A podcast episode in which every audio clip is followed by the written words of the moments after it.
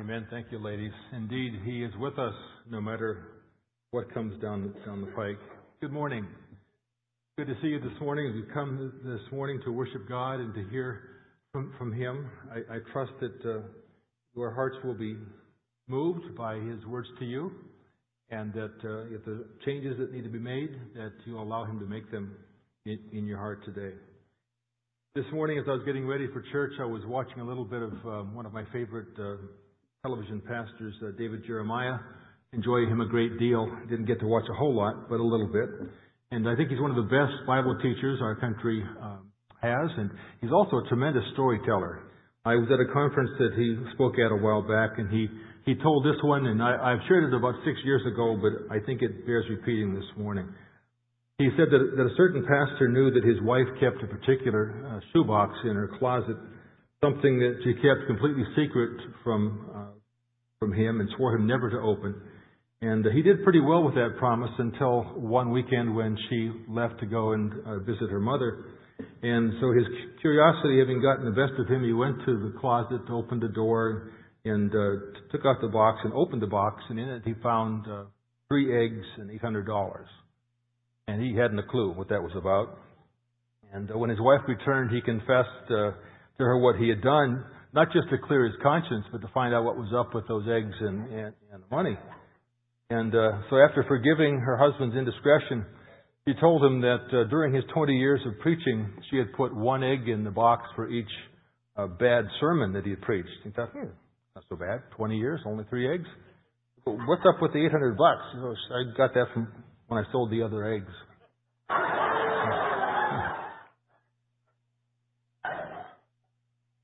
One of the advantages of being an occasional preacher is that it keeps my wife's egg box fairly empty.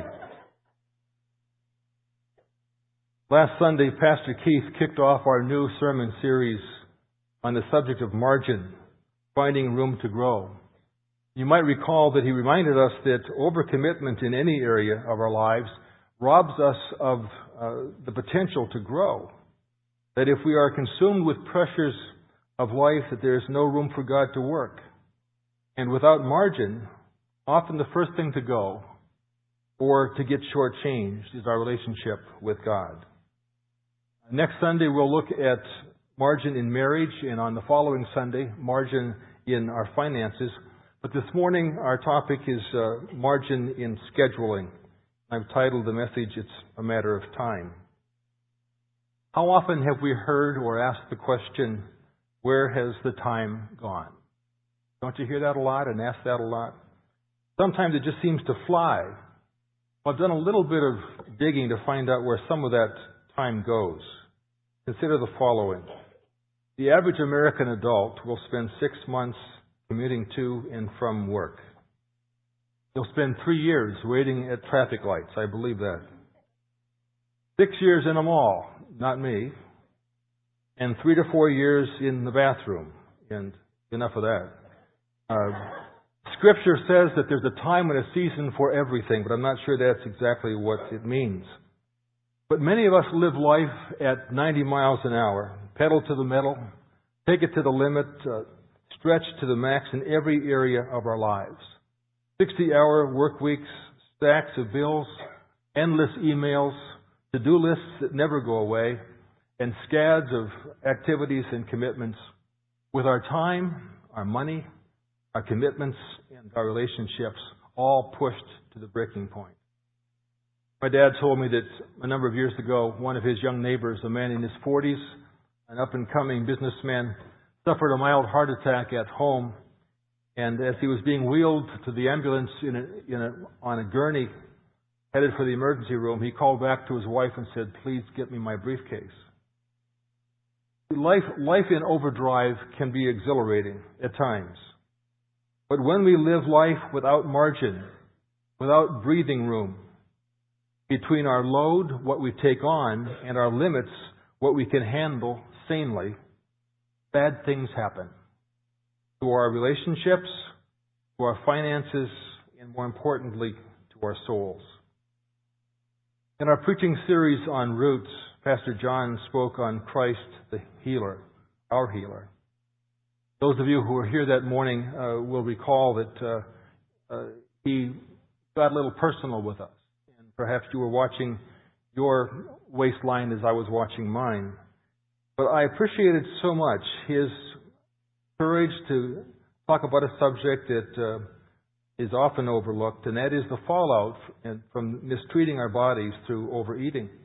And he challenged us specifically with this question. He said, Is it possible that we ask God for healing for problems that we have brought on by our own poor choices?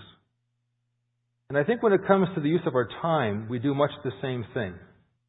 We complain to God about the apparent scarcity of it, and even ask Him to multiply it when at times we are poor managers of what time He has given us, and we waste tons of it on drivel. Who among us has not lamented there just aren't enough hours in the day? Just thinking about that question, you know, did God shortchange us? Did He set us up for failure? Notice again the passage in Philippians that was read for us earlier.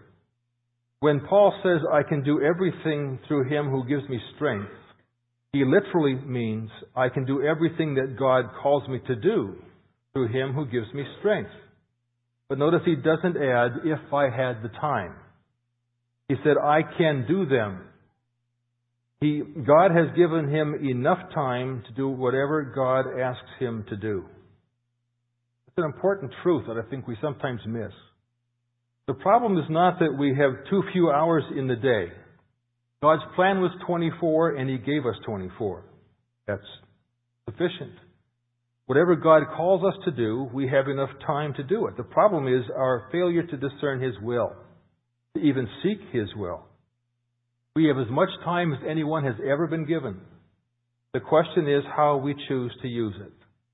And this morning I want us to look at four ways that we can build margin into our time. We do it by choosing to be good stewards of it and to determine not to waste it. We do it by controlling our appetites that would otherwise rob us of it. By protecting it from those who would speak for God and how we should spend it or use it. And fourthly, by learning to rest in the arms of our Creator. So first, I build margin into my life by being a good steward of my time, determining not to waste it.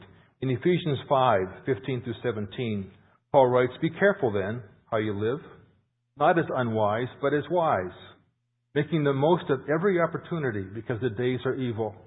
Therefore do not be foolish, but understand what the Lord's will is. It was Samuel Smiles who said, Lost wealth may be replaced by industry, lost knowledge by study, and lost health by temperance or medicine, but lost time is gone forever. How true that is. Each moment that we live is given to us only once. We don't get any, any do-overs and life is not a dress rehearsal. You know, we, we have found ways to recycle paper, glass, metal, clothing, motor oil, concrete, tires, and so much more. But we cannot recycle time that is thrown away. Ruth and I enjoyed a few days with my mom in Holmes County, Ohio last month. If you've never been there, you need to go, especially if you're looking for a place to slow down. Uh, Holmes County, if you don't know, is the heart of the Ohio Amish and Mennonite country. It's truly a delightful place to visit. The little town of Charm, where we stayed, is known to have the, the greatest amount of horse and buggy travel anywhere in the country. Uh, evidence of which is found every place you go. Trust me. When the writer of the proverb speaks about the sluggard, he certainly is not referencing the Amish. It was amazing to watch even young teenage fellows driving their teams of horses, harvesting whole fields of corn stalks by hand. Truly industrial people. Not so the sluggard. The Proverbs tells us a sluggard does not plow in season, so at harvest time he looks but finds nothing. The sluggard buries his hand in the dish, but he is too lazy to bring it back to his mouth. How lazy can you get? The sluggard craves and gets nothing, but the desires of the diligent are fully satisfied. But interestingly enough, wasting time is not just the result of laziness. Some people waste gobs of time being frantically busy. Because of the absence of margin in their lives, the result is the same. Precious God given hours. Hours that did nothing to accomplish God's agenda or further His cause are lost. We'll hear more about margin in our money in a few weeks. But when it comes to giving to the Lord's work, I think many people think that if I've given my 10% to the Lord or whatever it might be, the rest is mine to spend in any way that I choose. Not so. It all belongs to God. We didn't earn one penny of it without His help and His grace. Therefore, we're accountable for how we spend all of it. The same is true of our time. We must rigorously avoid any time waster, knowing that we are stewards of all that God has entrusted to us. An anonymous poet wrote, This is the beginning of a new day, which God has given me to use as I will. I can waste it or use it for good. What I do today is important because I am exchanging a day of my life for it. When tomorrow comes, this day will be gone forever, leaving in its place something I have traded for it. I want it to be gain, not loss. Good, not evil. Success, not failure. In order that I shall not regret the price I paid for it. Secondly, in order to build margin into my life, I must control those appetites that steal my time. There are so many. In Psalm 101, verses 1 through 4, we read, I will sing of your love and justice. To you, O Lord, I will sing praise. I will be careful to lead a blameless life. When will you come to me? I will walk in my house with blameless heart. I will set before my eyes no vile thing. The deeds of faithless men I hate, they will not cling to me. Men of perverse heart shall be far from me. I will have nothing to do with evil. During our recent series on the Beatitudes, Pastor Keith preached on the sixth. Blessed are the pure in heart. If you were here that morning, you will recall that there were two crosses on the platform, one on either side. At the close of the service, we were invited to write down on a slip of paper some struggle, some sin, some issue that we were having a battle with, and to place it at the foot of the cross in a symbolic act of surrendering it to Christ's control. Those notes were anonymous, and so the pastors uh, chose to look at them, and, and we did. Among the scores of notes, and there were many that were brought forward that morning, the following five issues were most commonly mentioned, not necessarily in this order. One was a judgmental or critical spirit, gossip. Another one was uncontrollable anger. A third was not trusting God, excuse me, or relinquishing control to Him. A fourth was self centeredness and pride. And the fifth was time management, dealing with the busyness of life, spending more time with God and less in front of the TV and computer. I think when it comes to those appetites that steal our time, uh, probably none is as consuming as the television. And uh, even more so as I began to research a few thoughts here that you'll agree with me. Uh, as we look at these facts of American family TV viewing habits. The average adult invests 8.4 hours working or in work related activity each day and sleeps 7.6 hours. Of the remaining eight hours, he spends half of it watching TV. That's two full months out of the year, or one sixth of his life. For a person my age, that's about ten and a half years. For one Ruth's age, it's slightly more. Just ever so slightly. I caught up with her last week, so. And teens are no better, only their addiction of choice uh, is going online also for about four hours a day. Each time we sit down before the television, we average 3.5 hours on the couch. Those who spend five hours per day or more are twice as likely to be obese. And then this one really got me. And television watching is the number one leisure activity among adults, surpassing walking, reading, and all sports combined. probably stomping on some toes. And while the average father watches four hours of television per day, he spends less than 45 minutes with his four year old child, who spends five and a half hours of his day at daycare. A few years ago, a young family from First Alliance, who has since moved away, came to our home for dinner. They had five daughters, ranging in age from preschool up to maybe 10 or 11. They no sooner walked into our house that they sat down on the floor, opened their bags, and, and took out toys and books and began to play and to read together without being asked. I quietly said to Ruth, I'll bet they don't watch a whole lot of television. They didn't. In fact, we found out later that they didn't even own one. Some months ago, our youth took part in a 21 day media fast. No television, no radio, no internet for three weeks. I did that for a portion of my sabbatical in May, and it wasn't as easy as I had hoped that it would. A bit of a struggle. Disappointed.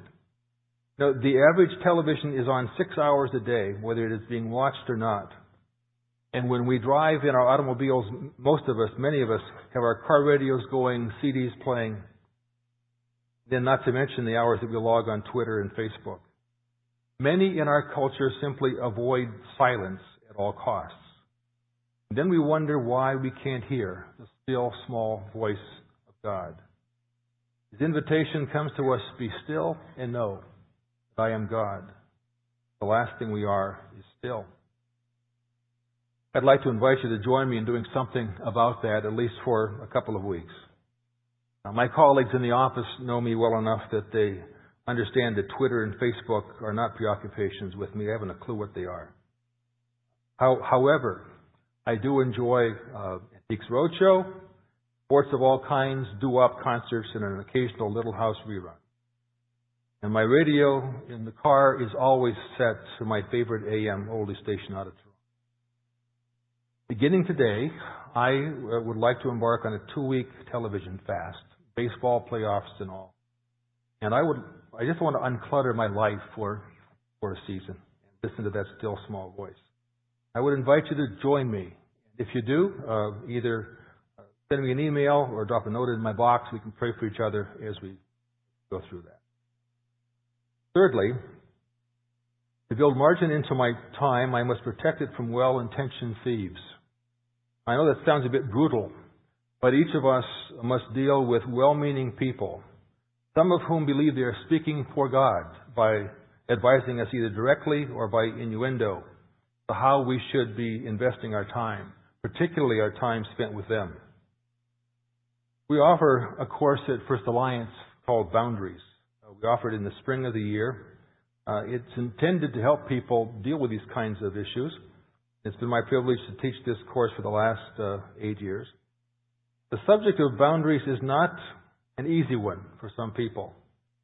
They think that boundaries are selfish or inappropriate, unkind, unloving, certainly not biblical. But in truth, the idea of boundaries is rooted in the nature and character of God.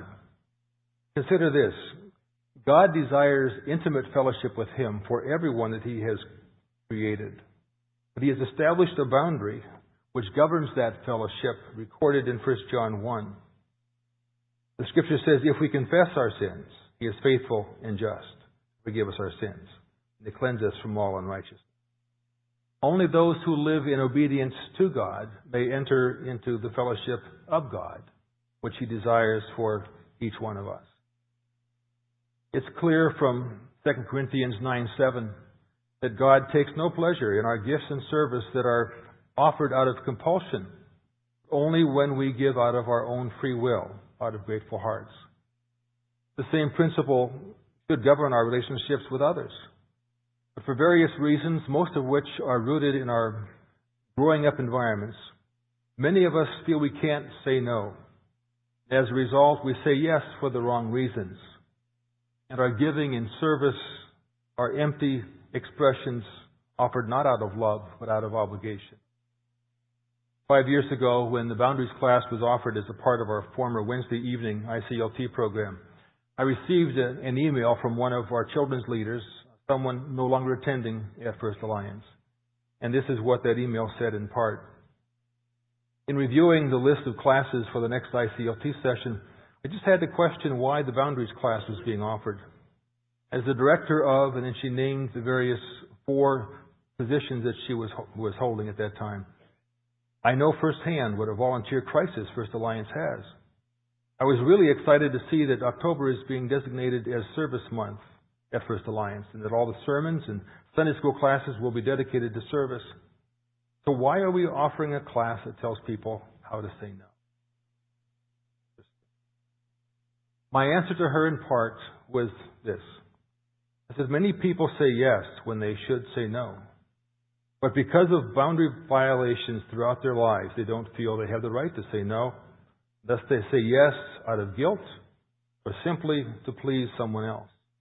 They aren't free to say yes simply in answer to God's voice. I do, I do understand your concerns, and yet I am eager to help people gain the freedom they need to love God and serve Him without all the clutter and baggage they have been carrying around for so long. Now, in, in case you haven't noticed, sometimes even the church can make it difficult for you to manage your time. Maybe that's not a surprise. And what compounds your problem is that your choices are not be- between good things and bad things, but between good things and good things. I brought an issue like this to our pastors recently. Something that impacted each one of us in the choices that we make in stewarding the time God has given us. Situations like these are common to all of us, and they aren't easy. But without some margin in our schedule, we become weary in well doing. Our effectiveness as God's servants is very diminished. Even our Savior knew his physical limitations. He didn't allow others to determine for him how he should use his time, as noble as the reasons might have been. At times he retreated to his Father rather than spend time with the people. He needed to rest to commune with his Father.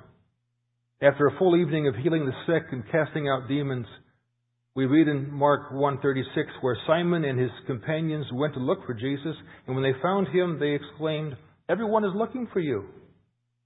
But Jesus had gotten up early and had already left the house, went off to a solitary place where he prayed. A good example for all of us, one that leads us to the last principle in building margin in our time, and that is I can only build margin in my time as I rest in the arms of my Creator. Everyone knows that life can wear you down. Work for six days in this broken world and your spirit can be stretched, drained, depleted, and yes, broken. People push themselves to the breaking point for all sorts of reasons. Some fear not keeping up. Others feel guilty for saying no. And still others suffer from a Superman syndrome, believing that all those human limits apply to everyone else, but not to themselves. Stress related disability claims among American workers are skyrocketing. Yet less than one half of the workforce takes their full vacation. 22 of us will cancel any vacation plans that remain by the end of this calendar year. Stress is manifested both physiologically and psychologically and can result in cardiovascular disease, weakened immune weakened immune systems, frequent headaches, and a host of other physical maladies. It can also result in poor coping skills, irritability, insecurity, and exhaustion. And the toll it takes on the worker and his family is huge. Some of us live lives that are totally void of any life giving margin.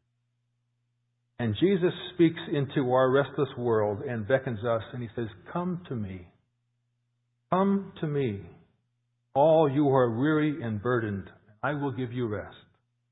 Take my yoke upon you and learn from me, for I am gentle and humble in heart, and you shall find rest for your souls. Scripture tells us that for six days, God meticulously created out his creative work in forming the earth, along with everything above it, everything on it. By the seventh day, his work was finished, and he rested. Not because he was tired. My God does not get tired. But he rested in order to establish the Sabbath rest as something that is good and health giving and life giving to you and to me. The Sabbath is a time to rest and reflect, to pray and to play. A 24 hour period of time of recreation every week to renew and replenish. It's God's spa for the soul as He reaches in with His life giving balm to restore and repair that which is depleted or broken. The psalmist wrote, Find rest, O my soul, in God alone. My hope comes from Him. He is my mighty rock, my refuge. He makes me lie down in green pastures. He leads me beside quiet waters. Be at rest once more, O my soul. The Lord has been good to you. That last verse is on a plaque on the wall of my office. It greets me each time I walk in the door. It's a reminder that I need every day, so do you. Be at rest once more, O my soul, for the Lord has been good to you. What a precious gift, rest for the soul, found only in the arms of our Creator. But we have a choice.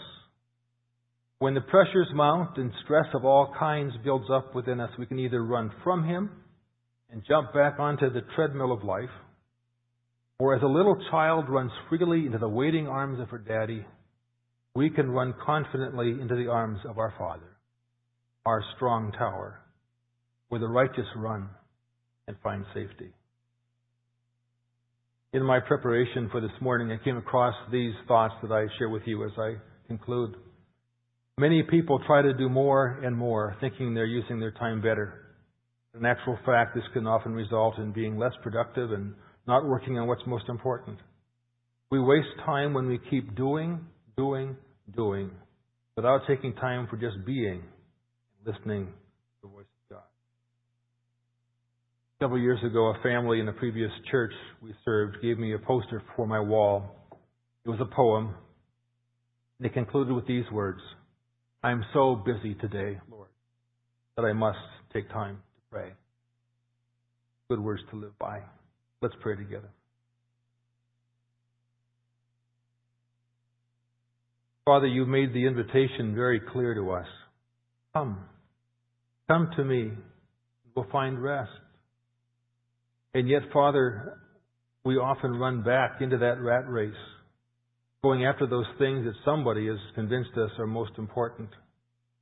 We just wear down. Father, thank you for giving us all the time we need to accomplish what you call us to do. Forgive us, Father, for not consulting you, for not seeking what it is that you want us to do. So, Father, we, we want to be good stewards of what you've given us. We want to enjoy our time with you, with our families, in recreation. All of those things, Father, that, that, that you sanction and tell us are good. But, Father, we have some work to do to protect that time, that precious time that will never come back to us again. So would you help us, Father, to do that? Father, we, we, we know that it's only when we rest in the arms of our Creator we can truly say, It is well with our soul. I pray these things in Christ's name.